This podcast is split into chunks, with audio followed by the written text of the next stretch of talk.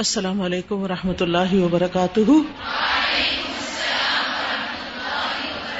کیا حال ہے سب کا؟ الحمد للہ نحمد ونسلی علی رسول کریم اما بعد، فاعوذ باللہ من الشیطان الرجیم۔ بسم اللہ الرحمن الرحیم۔ رب شرح لی صدری ویسر لی امری۔ وحلل اقدتم من لسانی یفقہ قولی۔ قل هل يستوي الذين يعلمون والذين لا يعلمون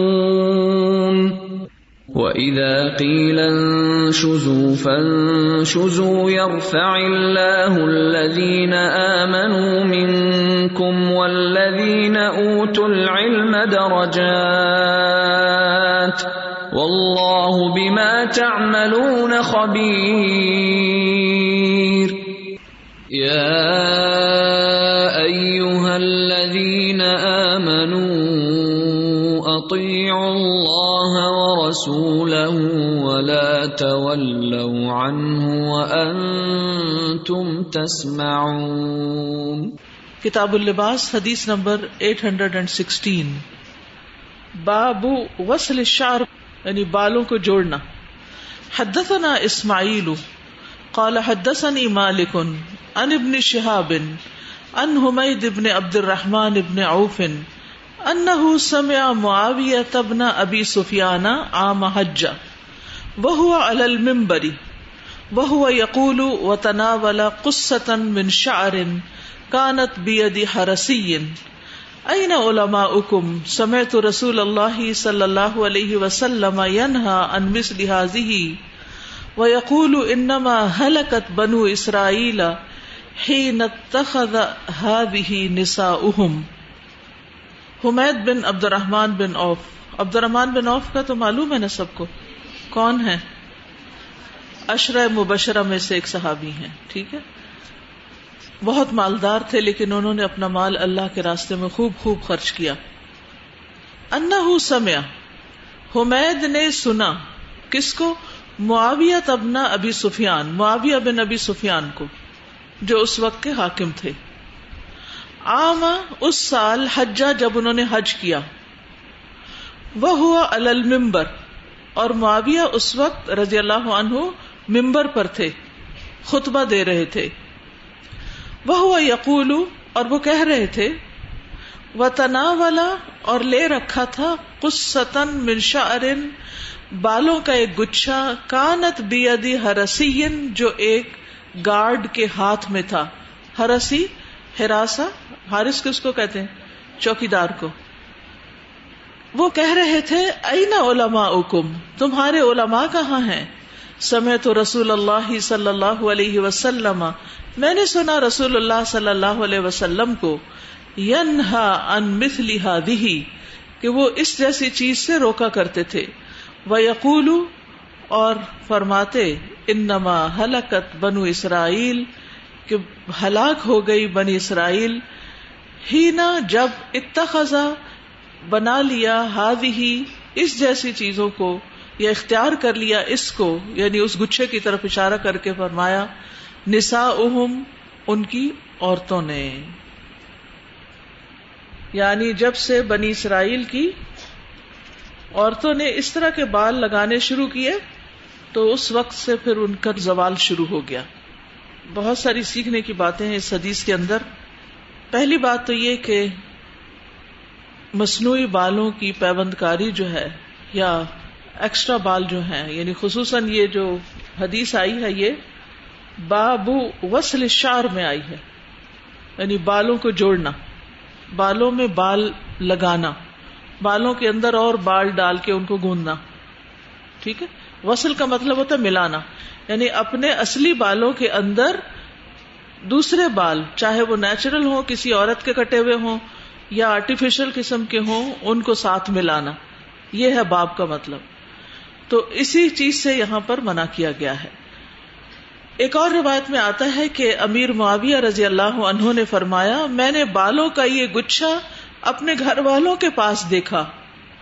انہوں نے مجھے بتایا ہے کہ عورتیں اپنے بالوں کو لمبا ظاہر کرنے کے لیے اسے استعمال کرتی جیسے وہ آرٹیفیشل چٹیا سی ہوتی نا، آپ نے دیکھا ہی ہوگا، بکتے بھی ہیں اور پارلر وغیرہ پہ لٹکے ہوئے بھی ہوتے ہیں۔ تو اسی طرح کا بالوں کا گچھا تھا، جب وہ خطبہ دینے لگے تو وہ گھر سے لے کر آئے اور انہوں نے کہا کہ میرے گھر والوں نے مجھے بتایا ہے کہ عورتیں اپنے اصلی بالوں کو اور لمبا ظاہر کرنے کے لیے یہ ان کے اندر جوڑ لیتی ہیں۔ ایک دوسری روایت میں آتا ہے، وہ کہتے ہیں کہ میرے خیال کے مطابق یہ کام یہودی کرتے ہیں۔ تو اس سے پتہ یہ چلتا ہے کہ امیر معاویہ اور ان کے گھر والے اس کام سے نا واقف تھے۔ ایک اور بات جو پتہ چلتی ہے، وہ یہ کہ بنی اسرائیل کی عورتوں کے مصنوعی بال استعمال کرنے اور مردوں کے اس بات پہ راضی ہو جانے اور تعاون کرنے کی وجہ سے ان کے اندر تنزل آیا۔ بالوں سے بال جوڑنا منع کیوں ہے؟ اس لیے کہ یہ دھوکے کی ایک قسم ہے۔ انسان دوسرے کے اوپر خوبصورت بن کے ایک روب جماتا ہے یا اس پہ شو آف کرتا ہے کہ میں بہت خوبصورت ہوں کیونکہ بال عورت کی زینت ہوتے ہیں۔ تو اگر اپنے بال اچھے نہیں تو اور بال لگا کے یہ ظاہر کرنا کہ میرے بال بہت اچھے ہیں، اس سے دوسرے لوگ دھوکا کھا جاتے ہیں۔ اب سوال یہ پیدا ہوتا ہے کہ یہ شرط صرف بالوں کے لیے ہے یا ہر قسم کی چیز کے لیے ہے؟ جابر بن عبداللہ رضی اللہ عنہ کہتے ہیں، صحیح مسلم کی روایت ہے کہ نبی صلی اللہ علیہ وسلم نے عورت کو اپنے سر کے بالوں کے ساتھ کسی بھی چیز کو جوڑنے سے سختی سے منع کیا ہے۔ یہاں پر شعی ان کا لفظ آیا ہے۔ یعنی کوئی کپڑے کی پیڈنگ ہو یا بالوں کی پیڈنگ بیچ میں ہو، جس سے بعض لوگ اپنے سر کے کچھ بالوں کو اوپر اٹھاتے ہیں۔ تو وہ چیزیں بھی استعمال نہیں کرنی چاہیے۔ حضرت معاویہ کی روایت کے آخر میں نبی صلی اللہ علیہ وسلم نے اس کو جال سازی اور جھوٹ قرار دیا یہ کیا ہے؟ فراڈ ہے یہ دھوکا ہے اور جھوٹ ہے کہ آپ وہ ہیں نہیں جو آپ نظر آ رہے ہیں۔ جھوٹ کی تعریف کیا ہے؟ خلاف حقیقت بات کرنا۔ خلاف حقیقت بات جھوٹ ہوتی۔ تو یہ کیا ہے پھر؟ یعنی آپ کی حقیقت کچھ اور ہے اور آپ کچھ اور بن کے دکھا رہے ہیں۔ ہاں اگر دھوکے کا اندیشہ نہ ہو تو پھر کوئی چیز ملائی جا سکتی ہے، جیسے پراندہ وغیرہ ہے۔ وہ بالوں سے الگ نظر آ رہا ہوتا ہے۔ ہیئر بینڈ ہے، الگ نظر آ رہا ہوتا ہے۔ وہ دھوکے کے لیے نہیں ہوتا۔ دوسری وجہ کیا ہے؟ جیسے حضرت معاویہ کی دوسری حدیث میں روایت ہے کہ یہ یہود کی عادت ہے۔ یہودی خواتین کو بھی بال ڈھانکنے کا حکم تھا، جیسے ہر شریعت میں ہے۔ ٹھیک۔ کبھی بھی کسی شریعت میں یہ نہیں رہا کہ عورتیں جیسے چاہیں اپنے بال دکھاتی رہیں یعنی مردوں کو۔ تو انہوں نے کیا کیا کہ اپنے اصلی بال منڈوا دیے اور اوپر سر کے دوسرے نکلی بال رکھ لیے، تاکہ وہ پردے کا حکم بھی پورا ہو جائے کہ ہمارے بال کسی کو دکھائی نہ دے ٹھیک ہے؟ تو یہ بھی کیا ہے ایک طرح سے؟ یہ بھی ایک دھوکے کی قسم ہے۔ تو دو وجوہات کی بنا پر اس چیز سے منع کیا گیا ہے۔ ٹھیک ہے؟ یعنی یہود کی مشابہت کی بنا پر اور جال سازی کی بنا پر۔ اب سوال یہ پیدا ہوتا ہے کہ کیا وگ لگائی جا سکتی ہے یا نہیں؟ کیا وہ بالوں کے ساتھ بال ملانا ہے یا وہ بالوں کے اوپر اور بال رکھنا ہے؟ تو بعض علماء یہ کہتے ہیں کہ یہ بال ملانے کے حکم میں نہیں یعنی وصل الشار نہیں، کیونکہ وگ میں بال ملائے نہیں جاتے۔ یہ دوپٹے کی طرح ہے جو سر پہ رکھے جاتے ہیں، یا اسکاف کی طرح ہے جو سر پہ بال رکھ دیے جاتے ہیں۔ اور بال اس کے نیچے ہوتے ہیں۔ لیکن بعض علماء یہ کہتے ہیں کہ یہ بالوں کے ساتھ بال ملانے کے مترادف ہے۔ کبھی یہ بالوں کے نیچے سے باندھ کر سر پہ رکھی جاتی وگ یعنی ویسے تو نہیں چپکتی نا، اندر سے بالوں کے ساتھ یہ بال باندھنے پڑتے ہیں۔ تو اس صورت میں پھر یہ ہے کہ وگ کے جو بال ہیں وہ لمبے بھی نظر آتے ہیں، خوبصورت بھی نظر آتے ہیں، اور اس میں بھی کس چیز کا اہتمال ہے؟ دھوکے کا۔ لیکن ایسی چیز پہننا کہ جس سے پتا چلے کہ یہ میری مصنوعی ہی ہے، تو اس سے کوئی حرج نہیں، جیسے کوئی کپڑے کی ٹوپی ایسی بنا کے پہن لی جائے۔ بعض لوگوں کے بال کیمو تھراپی وغیرہ کی وجہ سے پورے اتر جاتے ہیں، یا کسی اور بیماری کی وجہ سے۔ تو پھر خواتین کے لیے تو بہت ایک عجیب سی بات لگتی ہے نا۔ تو اس صورت میں وہ اگر کوئی ایسی چیز بنا کے پہنتی ہیں جس سے صاف پتا چلتا ہے کہ یہ بال نہیں، تو اس کی اجازت ہے۔ اسی طرح جہاں تک مصنوعی پلکوں کا تعلق ہے، تو اس کے بارے میں یہ ہے کہ یہ بھی بالوں سے بال ملانا ہے، اس سے ہی مشابے ہے۔ اور بال جوڑنے والی اور جڑوانے والی دونوں پہ لانت کی گئی ہے۔ اور وہ جو جوڑی جاتی ہے پلکے، وہ بھی بالوں ہی کی طرح کی ہوتی ہیں۔ چاہے وہ اصلی کسی کے بال ہوں یا نکلی ہوں، بہرحال وہ بال ہی ہوتے ہیں۔ اس حدیث سے کچھ اور باتیں بھی پتہ چلتی ہیں۔ اور وہ یہ کہ پہلے زمانے میں جو خلیفہ وقت ہوتے تھے، وہ خلافت کے ساتھ ساتھ خطابت اور امامت کی ذمہ داری بھی ادا کرتے تھے۔ خطیب اور امام بھی وہی ہوتے تھے۔ کتنی ان کے اندر کیپیسٹی تھی کہ وہ باقی سارے کام بھی کرتے تھے اور جمعہ عید بھی پڑھاتے تھے اور نمازیں بھی پڑھاتے تھے۔ اب یہ چیز نہیں رہی۔ پھر اسی طرح اس حدیث سے یہ پتہ چلتا ہے جب امیر معاویہ نے کہا کہ اینا علماء حکم تمہارے علماء کہاں ہیں؟ یعنی یہ علماء کا فریضہ بنتا ہے۔ علم والوں کی ذمہ داری بنتی ہے۔ کہ وہ ان لوگوں کو بتائیں جن کے پاس علم نہیں، تاکہ وہ بھی گناہوں سے بچ سکیں۔ تو علم والوں کی ذمہ داری یعنی جس چیز کا آپ کو علم ہو جائے، یقینی علم ہو جائے۔ اب مثال کے طور پر آپ دیکھیں کہ آپ پڑھ بھی رہے ہیں، خود ٹیکسٹ آپ کے سامنے ہے، آپ سن بھی رہے ہیں، سمجھ بھی رہے ہیں۔ تو آپ کو جو بات اپنے لیے سمجھ آئی ہے، وہ دوسروں کو بھی آپ سمجھا سکتے ہیں۔ کسی پہ مسلط نہ ہو، کسی کے پیچھے نہ پڑے لیکن صحیح اور غلط کا فرق دوسرے کو ضرور بتا دیں۔ اور خاص طور پر اگر کوئی آپ سے پوچھے۔ ٹھیک ہے؟ اور کبھی یہ بھی ہو سکتا ہے کہ آپ کو اگر شک ہو کہ اس نے بالوں میں بال ملائے ہوئے تو آپ پوچھ سکتے ہیں کہ آپ کے بال اتنے لمبے ہیں؟ اگر کہ نہیں تو آپ کو کیا آپ نے یہ سن رکھا ہے کہ یہ منع ہے؟ یہ نہ کہ یہ منع ہے۔ کیا کہیں؟ کیا آپ کو یہ معلوم ہے؟ کیا آپ نے یہ سن رکھا ہے کہ ایسا کرنے والے پہ لانت کی گئی یہ چھوٹی سی بات تو نہیں ہے۔ اور جس پر لانت ہو جائے پھر وہ اللہ کی رحمت سے محروم ہو جاتا ہے۔ لیکن علماء کے ذمہ صرف پیغام پہنچانا ہے یعنی آپ کی ذمہ داری کیا دوسرے کو بتا دینا۔ ان نما انت مذکر لستا علیہم بمسیطر۔ ٹھیک ہے؟ آپ کا کام نصیحت کرنا ہے، سمجھانا ہے، بتانا ہے۔ آپ کا کام کسی کے پیچھے پڑنا بالکل نہیں ہے۔ پھر آپ کہتے ہیں کہ لوگ مانتے نہیں ہیں۔ لوگ سنتے نہیں ہیں۔ ایسا ہی ہے کہ نہیں؟ جب آپ کسی کو بتاتے ہیں وہ فوراً مان جاتے ہیں، یس سر، بالکل ایسا ہی ہوگا۔ نہیں مانتے نا؟ تو اگر کوئی آپ کی بات نہ مانے تو کیا اس کو بتانا ہی نہیں چاہیے؟ پھر بھی بتا دینا چاہیے۔ ہو سکتا ہے وہ آج نہ مانے، لیکن کل اس کو یہی بات سمجھ میں آ جائے۔ ہو سکتا ہے اس کی زندگی میں کوئی پریشانی آئے، کوئی مشکل آئے، تو اس وقت وہ اپنے گناہوں کو یاد کرے۔ اور اس میں اس کو اپنا یہ گناہ بھی یاد آ جائے کہ میں تو اللہ کی رحمت سے محرومی والے کام کر رہی ہوں، تو پھر میری دعائیں کہاں سے قبول ہوگی اور میں کس طرح اللہ کے قریب ہوں گی؟ تو مجھے یہ چھوڑ دینا چاہیے۔ تو بعض اوقات فوری طور پر کوئی جواب نہیں دیتا آپ کو، لیکن کبھی شاید آپ کی نصیحت اس کو کام آ جائے۔ تو خیر خواہی کا تقاضا یہی ہے کہ انسان دوسرے کو بتا دے، لیکن آسن طریقے سے، نفرت سے نہیں، غصے سے نہیں ٹوٹ کے انداز میں نہیں، طنز نہیں، بلکہ پہلے پوچھیں، اپریشیٹ کریں، آپ بہت اچھے لگ رہے ہوں۔ ماشاء اللہ آپ کے بال بہت خوبصورت ہیں، آپ کے اپنے ہیں۔ اگر وہ کہ نہیں، اگر وہ کہ ہاں میرے اپنے ہیں تو خاموش ہو جائیں۔ اگر آپ کو نہیں، اس نے جھوٹ بولا تو آپ کی ذمہ داری نہیں آپ کے پیچھے پڑ کے سچ نکلوائیں۔ ٹھیک ہے؟ ہاں، اگر وہ کہ تمہیں کیا ہے تو نے کہا مجھے آپ کے بارے میں بڑی فکر ہے، بہت کنسرن ہے۔ میں آپ کی بہت خیر خواہ ہوں۔ آپ کا بھلا چاہتی ہوں۔ انی لکم ناصحن امین۔ میں آپ کے لیے خیر خواہ ہوں۔ اس لیے مجھے بہت کچھ ہے۔ فضکر ان نفات ذکر اس کا یہ مطلب نہیں کہ نصیحت کرنا چھوڑ دو، اس کا مطلب یہ ہے کہ یعنی اگر لوگ مانتے ہیں تو ٹھیک، نہیں مانتے تو نہ مانے تو ہو سکتا ہے کہ دس لوگوں کو آپ ایک بات بتائیں اور ان میں سے ایک مان جائے۔ ایسا بھی ہوتا ہے نا۔ آپ کا کیا خیال ہے؟ یہ جو میں آپ سب کو بتا رہی ہوں، آپ سب ماننے والے ہیں؟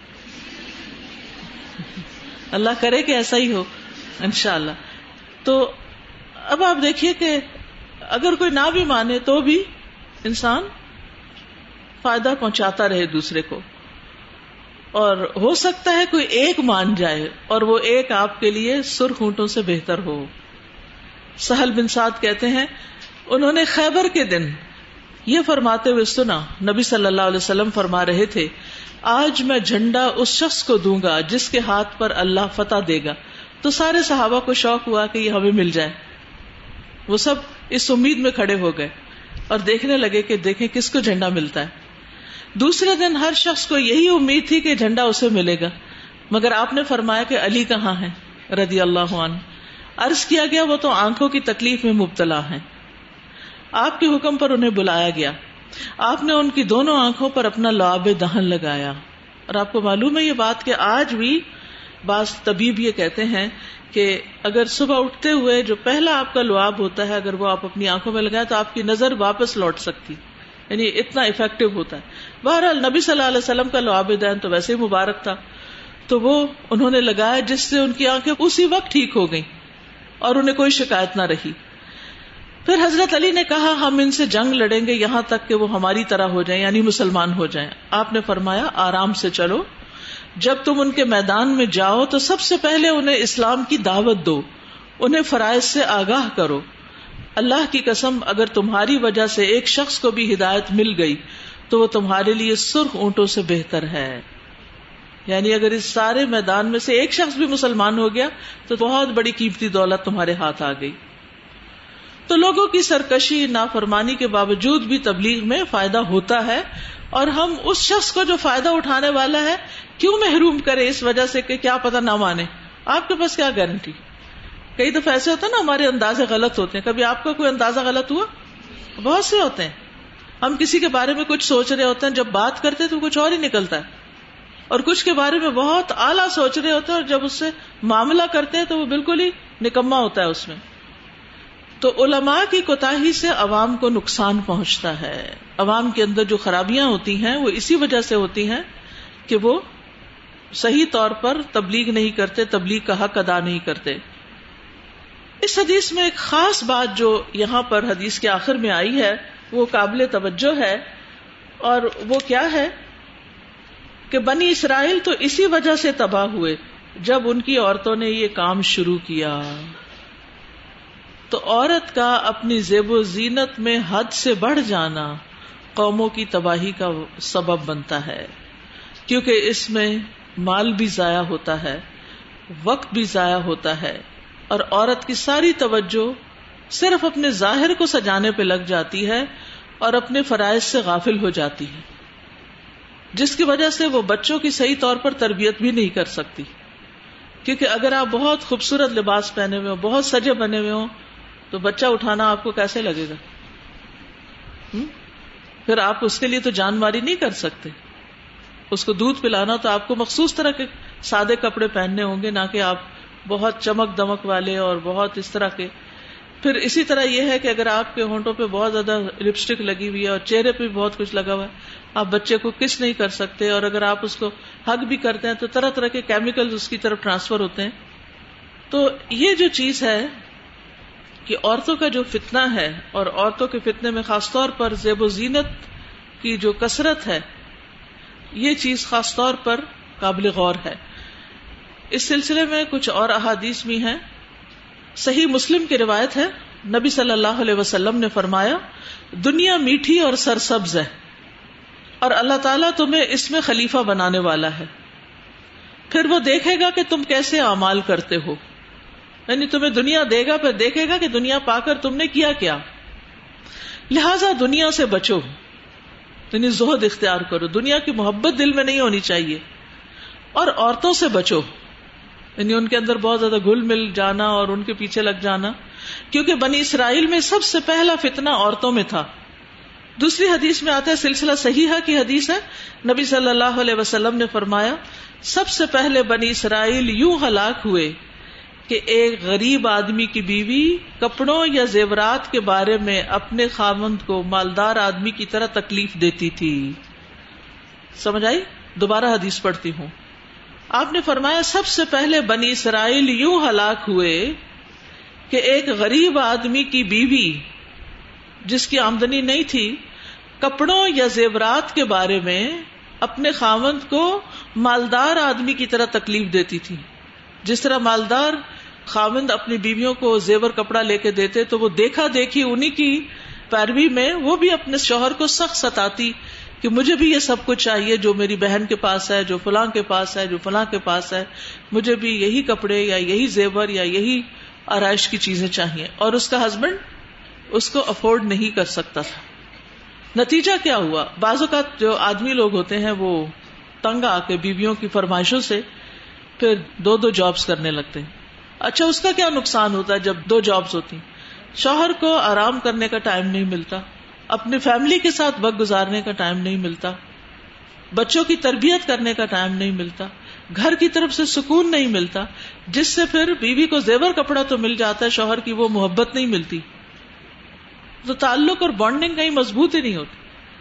اکٹھے بیٹھ کے اگر آپ کھانا نہیں کھاتے اکٹھے بیٹھ کر اگر آپ کوئی کام نہیں کرتے یعنی کہ گھر کے مسئلے مسائل کو سلجھاتے، نہیں، مشورہ نہیں کرتے، اور آپ صرف کولو کے بیل کی طرف چکی کے گرد گھوم رہے ہیں، گھوم رہے ہیں، گھوم رہے ہیں، کام کیے جا رہے ہیں، ایک دفتر سے نکلے دوسرے میں، ایک کام ختم کیا دوسرا۔ صرف کس لیے پیسے جمع کرنے ہیں تاکہ دوسروں کا مقابلہ کر سکیں، زیب و زینت اختیار کر سکیں۔ اگر گھر کی آمدنی کے بجٹ کو آپ ذرا تھوڑا اینالائز کریں تو ایک ایوریج دنیا دار گھرانے کا جو بجٹ ہے، اس میں کھانے پینے میں اسراف سے لے کر زیور کپڑے کے اسراف میں جتنا کچھ جاتا ہے، اتنا شاید اللہ کے راستے میں یا زندگی کو پروڈکٹیو بنانے کے لیے خرچ نہیں ہوتا۔ تو حیوانی سطح پر زندگی بسر کرنے کی بجائے انسان کو اعلی مقاصد کے لیے جینا چاہیے۔ معقول طرح کا کمفرٹیبل لباس جو ہے اور معقول زیب و زینت اپنے وسائل کے اندر رہ کے چادر دیکھ کے پاؤں پھیلاتے ہوئے اختیار کرنے میں حرج نہیں۔ لیکن مہنگے مہنگے میک اپ اور مہنگے کپڑے، مہنگے زیورات اور اس میں گھنٹوں لگانا اور پھر اپنے بچوں سے غافل ہو جانا، یہ ساری چیزیں ایسی ہیں کہ جس سے قومیں زوال کا شکار ہوتی ہیں۔ لوگ اللہ کی اطاعت سے منہ موڑ لیتے ہیں، ایش پرستی کا شکار ہو جاتے ہیں۔ اور جب ایش پرستی ہوتی ہے تو پھر تباہی ان کا انجام بن جاتی ہے۔ جی، کسی کا کال ہے کہ میں نے کوئی اصراف نہیں دیکھا جس میں کسی حقدار کی حق تلفی نہ کی گئی ہو۔ یعنی جہاں کہیں اصراف ہوتا ہے، وہاں ضرور وہ شخص کسی کا حق نہیں دے رہا ہوتا اور اپنے اس اصراف میں لگا دیتا ہے۔ اور استاد جی جب آپ نے بات کی نا، دیکھا، دیکھی ڈیمانڈ کرنا۔ ابھی ہمارے ہاں کیا ہو رہا ہے کہ جہاں کوئی جاتا ہے کسی ہوٹل میں کھانے کے لیے یا کی سیر کے لیے جاتے ہیں، تو فوراً جو ہے وہ اپنا اسٹیٹس اپڈیٹ کر دیتے ہیں۔ اب جو لوگ نہیں جا سکتے، وہ بھی تمنا کرتے ہیں کہ ہم بھی جائیں اور اس لیے نہ جائیں کہ ہم اپنی کوئی آؤٹنگ کے لیے جائیں، اپنی ریفریشمنٹ کے لیے جائیں۔ ان کو یہ ہوتا ہے کہ ہم بھی دکھائیں کہ ہم بھی گئے تھے۔ محض دکھانے کے لیے۔ اور اس بات کی تو مجھے کبھی سمجھ نہیں آئی کہ اپنے کھانے کیوں دکھائے جائیں۔ جو آپ کھا رہے ہیں۔ حکم کیا ہے؟ حدیث میں آپ کو بتاتی ہوں۔ نبی صلی اللہ علیہ وسلم نے فرمایا کہ جب تم میں سے کوئی پھل گھر میں خرید کے لائے تو چھپا کر لائے کہ کہیں ہم سائے کا بچہ اگر اس کو دیکھ لے تو وہ اس کے لیے ضد نہ کرے۔ اس کے دل میں حسرت نہ ہو کہ میرے بابا یہ کھانا کیوں نہیں لائے؟ یا تو ہم سائے کے ساتھ شیئر کریں، اس کو کھلائیں، یا پھر اس کو چھپا کر لائیں۔ یہ بڑی اہم بات ہے سننے والی۔ لیکن ہم کیا کر رہے ہیں؟ جس ریسٹورینٹ میں جاتے ہیں، جو کھاتے ہیں، جہاں ہوتے ہیں کھانے سے پہلے اس کی تصویر کھینچتے ہیں، پھر اس کو سوشل میڈیا پہ شیئر کرتے ہیں۔ کیا آپ سنت کے مطابق کام کر رہے ہیں؟ ویسے بھی پنجابی کے لفظ شودا الحمد للہ اس کو میننگ آتا مجھے اس کی ٹرانسلیشن نہیں آتی، لیکن مجھے پتا ہے شودا کس کو کہتے ہیں۔ یہ کتنا شودا پن ہوتا ہے کہ انسان کچھ کھا رہا اور اسے کہ دیکھو میں کیا کھا رہی ہوں۔ عجیب سی چیز نہیں؟ مجھے اس کا کبھی مقصد سمجھ نہیں آیا کہ ہم کیوں دکھاتے ہیں اپنے کھانے۔ اگر اللہ نے آپ کو کھلائے ہیں آپ کے نصیب میں ہے تو الحمد للہ کہیے اللہ کا شکر ادا کیجیے۔ اور دکھانے کی بجائے دوسروں کے ساتھ شیئر کیجیے وہ دیکھ لیں گے۔ انہیں کھلائیے۔ السلام علیکم۔ استاذ جی میری ایک فرینڈ ہے تو اس کی مدر ہے بالکل بھی ان کے سر پہ بال نہیں ہے۔ تو انہوں نے وگ لگائی ہوئی ہے۔ لگائی تو مطلب چھوٹی ہے مطلب چھپ جاتے ہیں ان کے بال۔ نظر نہیں آتے اتنا وہ مطلب نہ ظاہر کرتی ہیں اتنا۔ تو کیا یہ لگانا ٹھیک ہوگا؟ ابھی میں نے وگ کے بارے میں دو رائے آپ کو بتا دی ہیں۔ اب یہ ہے کہ اگر سب کو پتا ہے کہ یہ وگ ہی ہے تو اور بات ہے۔ ورنہ بہتر یہ ہے کہ جیسے بلیک کوئی ایسی ٹوپی یا ایسی چیز پہن لی جائے کہ جو بال نہ لگے۔ السلام علیکم استاذہ۔ آج کل یہ ہوتا ہے کہ کوئی اگر پورا گنجا ہو جائے تو وہ ہیئر ٹرانسپلانٹ کروا لیتے ہیں جہاں سے آپ کے پیچھے سے بال لے کے فولیکل سمیت آگے لگا جی یہ پہلے بات ہو چکی ہے۔ اگر اپنے ہی بالوں کو دوسری جگہ لگا کے گرو کیا جا رہا ہے تو یہ علاج ہے، کوئی حرج نہیں۔ لیکن مصنوعی بال نہ جوڑے جائیں۔ السلام علیکم۔ ابھی تھوڑی دیر پہلے آپ نے جھوٹ کی ڈیفینیشن بتائی کہ خلاف حقیقت جو کوئی بات ہو، وہ جھوٹ ہوتی ہے۔ تو اگر جیسے لکھنے والے ہوتے ہیں، جو رائٹرز ہوتے ہیں ناولز لکھتے ہیں، جھوٹی کہانی ہوتی ہے، ہمیں پتہ ہے وہ چیز جھوٹی ہے، تو کیا ایسے جائز ہے؟ مطلب لکھنا ایسے مطلب ڈراما جیسے ڈراما تو پھر الگ ہو تو جھوٹ وہ اصل میں کہیں سے کوئی کانسیپٹ لیتے ہیں کوئی واقعہ دیکھتے ہیں پھر اس کو بالکل اصل رنگ میں نہیں پیش کرتے اس کے نام وغیرہ بدل دیتے ہیں لیکن یہ کہ اس کی بنیاد کچھ نہ کچھ ہوتی ہے کوئی اس کا مقصد ہوتا ہے اصلاحی کہانی ہوتی ہے یا کچھ تو اس میں کوئی حرج نہیں ہے۔ لیکن آپ کا کسی کو جھوٹا خواب سنانا یا کسی واقعے کو بڑھا چڑھا کے پیش کرنا وہ غلط ہے۔ السلام علیکم۔ آپ نے کہا لواب لگاتے ہیں آنکھوں میں وہ کس طرح لگاتے ہیں؟ جسے ہاتھ پہ لے کے آنکھوں کے اندر یعنی جو پتلیاں سی ہوتی ہیں نا ان کے اندر۔ میں نے تو ایک آرٹیکل پڑھا تھا مجھے پتا نہیں اس کی حقیقت کیا لیکن اس میں تو انہوں نے اتنے فائدے بتائے ہوئے تھے۔ اور دم کر کے بھی لواب لگاتے ہیں۔ السلام علیکم۔ یہ لواب کے بارے میں میں نے پڑھا تھا کہ یہ اسکن کے لیے اسپیشلی چہرے کی اسکن کے لیے بھی بہت اچھا ہے۔ اگر کسی بھی قسم کی الرجی ہو جائے تو وہ بھی صبح اٹھ کے لگا لیں تو۔ اور میرا کوشچن ہے کہ کچھ لوگوں کو آپ نے کہا نا کہ بتا دیتے ہیں تو وہ لوگ یہ کہتے ہیں کہ ایسے کام جن سے کسی کو کوئی نقصان نہیں ہے وہ کر سکتے ہیں۔ تو کیا نقصان نہ ہونے کا؟ جب آپ اپنے کھانے دوسروں کو دکھاتے ہیں تو آپ سمجھتے ہیں کہ کوئی نقصان نہیں دوسروں کو لیکن دوسروں کے دل میں جو حسرتیں پیدا ہو رہی ہیں کہ کاش یہ چیز میں بھی کھا سکتا۔ کچھ ایسے ڈیز جو فادر مدر ڈیز یہ سیلیبریٹ کرتے ہیں۔ تو ان کے بارے میں ان کو منع کیا تھا کہ ان کا نقصان یہ ہے کہ انسان اسی میں ہی آکوپائڈ رہتا ہے۔ آج کون سا ڈے ہے؟ آج کون سا؟ سال کے تین سو پینسٹھ دن اگر ہر روز کچھ نہ کچھ چل رہا ہے۔ میں نے کہا یہ تو ہر وقت ہی ہم سیلیبریٹ کر سکتے ہیں ان کے لیے دعا کر سکتے ہیں۔ لیکن وہ یہ کہتے ہیں کہ ایسے کام جن سے کسی کو کوئی نقصان نہیں ہے تو وہ کرنے کی کوئی وہ نہیں ہے نا ممانت نہیں ہے۔ لائک آئی لیشز یا ویک وغیرہ اور یہ اور بھی دوسرے کام جو جس سے کسی کو کوئی نقصان بھی نہیں ہے کوئی فائدہ بھی نہیں ہے تو وہ اپنی خوشی کے لیے اگر کر سکتے ہیں تو جو اعلیٰ درجے کے لوگ ہوتے ہیں نا وہ ایسے کام نہیں کرتے کہ جن میں کوئی فائدہ نہ ہو۔ اگر نقصان نہیں تو فائدہ تو ہونا چاہیے کوئی۔ اس میں سارا سب سے بڑا نقصان تو پیسے کا ہے نا۔ شیطان کی جو چال ہے اس میں سے ایک شارک ہم فل اموال اولاد تو اموال میں کس طریقے سے شریک ہو جاتے ہیں اور چھوٹے چھوٹے کاموں کے لیے کتنے ہزاروں پیسے خرچ ہوتے ہیں۔ آئی لیشز کی جیسے بات ہو رہی تھی تو ایک چھوٹی سی ویڈیو خیر وہ میں نے پوری تو نہیں دیکھی دیکھ کے اتنی سخت کوفت ہو رہی تھی کہ وہ جو پلکے ہیں نا اس کے اندر بھی ایک ایک بال الگ الگ جوڑا جا رہا تھا۔ پتہ نہیں کتنی ٹیپے اس نے لگا کے اور خدا جانے کیا کیا کر کے اور اوزار اتنے عجیب عجیب کے دیکھ کے خوف آ رہا تھا اور ایک ایک بال کے بعد ایک ایک بال جوڑا اس نے۔ اس سے زیادہ پھر کیا چیز ہوگی جو اس حدیث کو واضح کرے کہ بال سے بال جوڑنا ہاں؟ اور اسی طریقے سے سر پہ لگانے کے لیے دس چیزیں اس کے ساتھ اور استعمال ہوتی ہیں۔ ظاہر بات ان کی کیئر کرنی پڑتی ہے ایکسٹینشن یا جو لوگ بھی لگواتے ہیں اس طرح کی چیزیں۔ پھر اس کے ساتھ ان کے لیے دس طرح کی پروڈکٹس ہوتی ہیں کہ یہ بھی لگانا ہے یہ بھی لگانا ہے تو وہ کیری کرنا ہے ان کو ویسے تو نہیں وہ رہ سکتے۔ ایکسپینسو چیز ہے بالکل تو سب سے بڑھ کے تو مال کا نقصان ہے۔ جی اگر آپ کے وسائل ہی نہیں ہے تو پھر آپ غلط طریقوں سے مال کمائیں گے۔ جو ہم نے ابھی بات کی ہے کہ جو ہم اصراف کرتے ہیں اس کی وجہ سے آرام یا گھر میں فیملیز ایک دوسرے کے ساتھ ٹائم اسپینڈ نہیں کر سکتی۔ یہ تو اس کا ایک پہلو ہے لیکن اس کا ایک خطرناک پہلو جرائم کا بڑھنا ہے۔ جب آپ اپنی برتھ ڈے سیلیبریٹ کر رہے ہیں اور بہت بڑے لیول پہ کر رہے ہیں اور ایک باپ کو اس کا بیٹا کہتا ہے کہ اس نے تو کی تھی میں نے نہیں کی تھی۔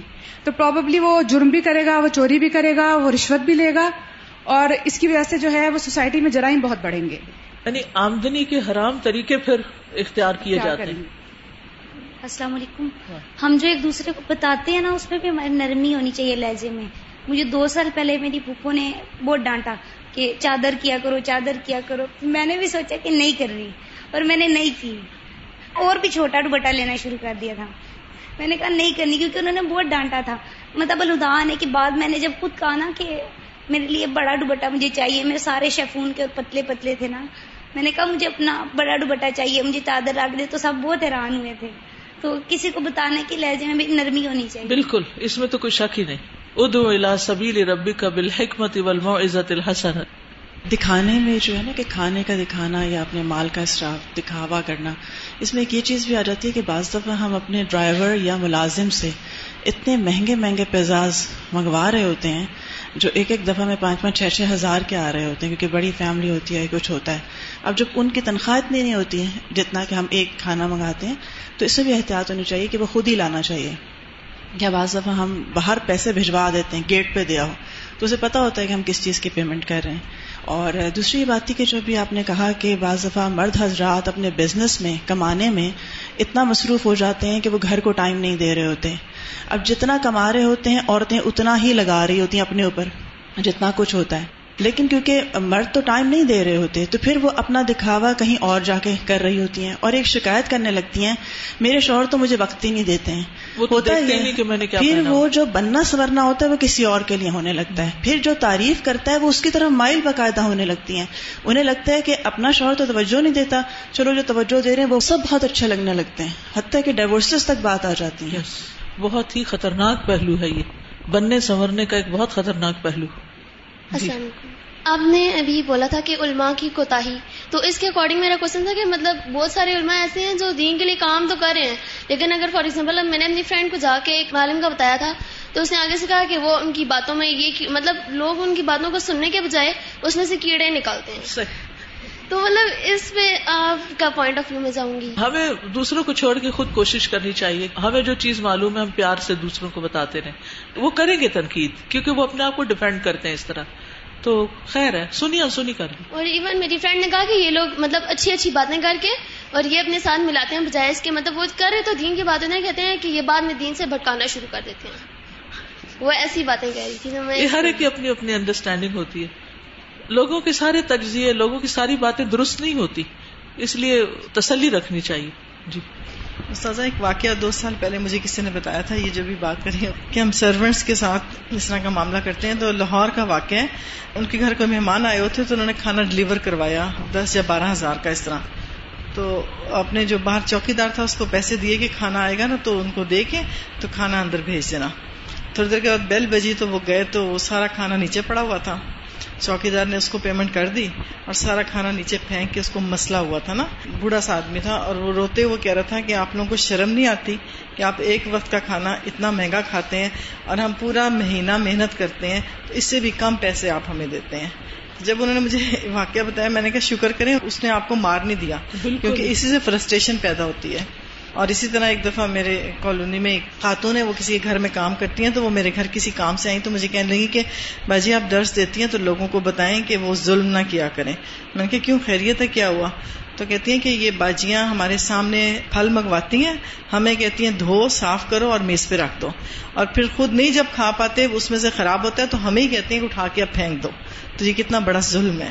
تو یہ چھوٹی چھوٹی چیزیں ہم حدیث سن کے میں سوچی تھی کہ آپ نے کتنی چھوٹی چھوٹی باتوں میں ہماری تربیہ کی اور ہم ایک دوسرے کی دیکھا تھا کہ کہاں سے کہاں پہنچ گئے ہیں۔ جی استاد سے یہ باقی یہ بڑے بے رحم پہلو ہیں جو ہماری زندگیوں کے۔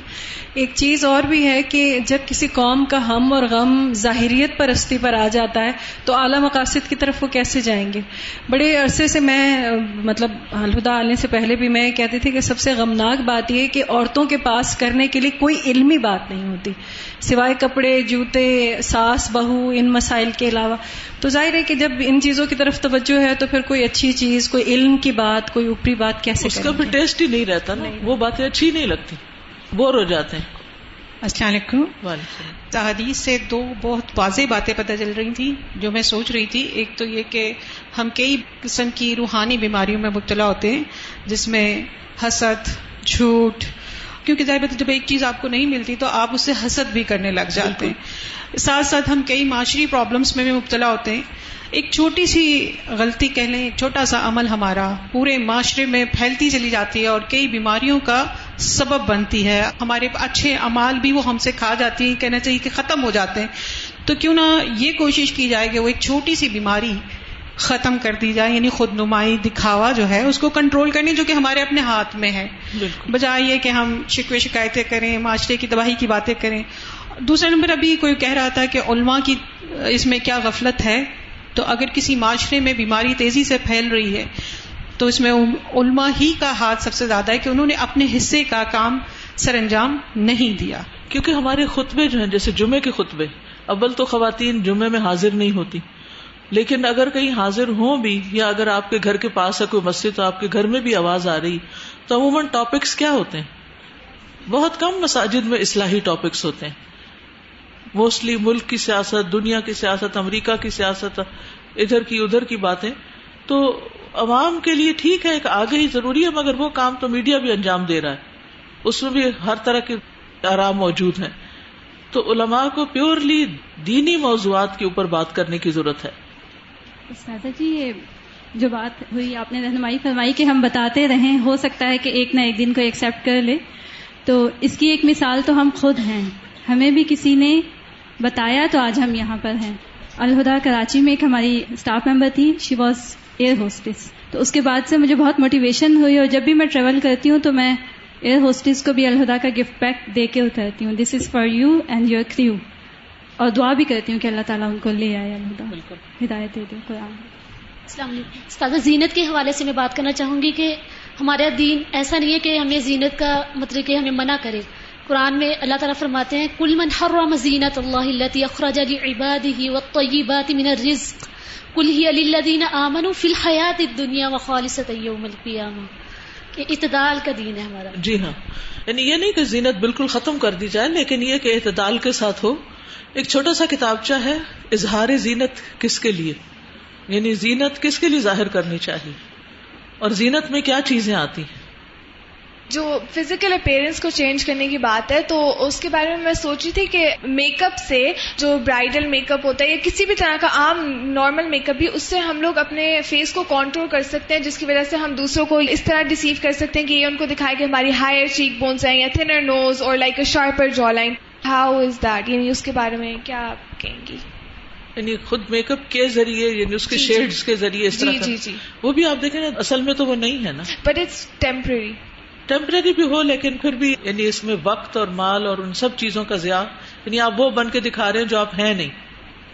وقال ابن ابی شیبتا حدثنا یونس ابن محمد حدثنا فلیح عن زید ابن اسلم عن عطا ابن یسار عن ابی ہریرہ رضی اللہ عنہ عن النبی صلی اللہ علیہ وسلم قال، نبی صلی اللہ علیہ وسلم نے فرمایا، لعن اللہ الواصلۃ والمستوصلۃ والواشمۃ والمستوشمۃ۔ لعنت کی ہے اللہ تعالی نے بال جوڑنے والی پر، بال جڑوانے والی پر۔ یعنی جو یہ کام کرے کسی کے لیے یا کوئی اپنے لیے کسی سے کروائے ولواشما اور گودنے والی پر ولمستوشما اور گودوانے والی پر۔ وہ جو ٹیٹوز بنانے والی بات ہم نے پیچھے ڈیٹیل میں پڑھی۔ تو لانت جن گناہوں پر ہوتی ہے، وہ گناہ کبیرہ ہوتے ہیں، یاد رکھیے۔ یعنی اس طرح کے کام کرنا جو ہے یہ کبیرہ گناہوں میں شامل ہو جاتے ہیں۔ اور ایسے گناہ توبہ کے بغیر معاف نہیں ہوتے۔ سمجھ آئی؟ ایسے گناہ توبہ کے بغیر معاف نہیں ہوتے۔ کون سے گناہ؟ کیا کہا میں نے؟ کبیرہ گناہ توبہ کے بغیر معاف نہیں ہوتے۔ اور توبہ کی شرائط کیا ہے توبہ کی شرائط کیا ہے کہ انسان پہلے شرمندہ ہو کہ میں نے غلط کیا، پھر اس کو چھوڑ دے۔ ٹھیک ہے نا؟ پھر اللہ سے معافی مانگے۔ تو بو الہی اس کی طرف پلٹے۔ پہلے پلٹے، پھر استغفار کرے۔ پھر آئندہ نہ کرنے کا بھی وعدہ کرے۔ موت سے پہلے پہلے توبہ کر لینی چاہیے۔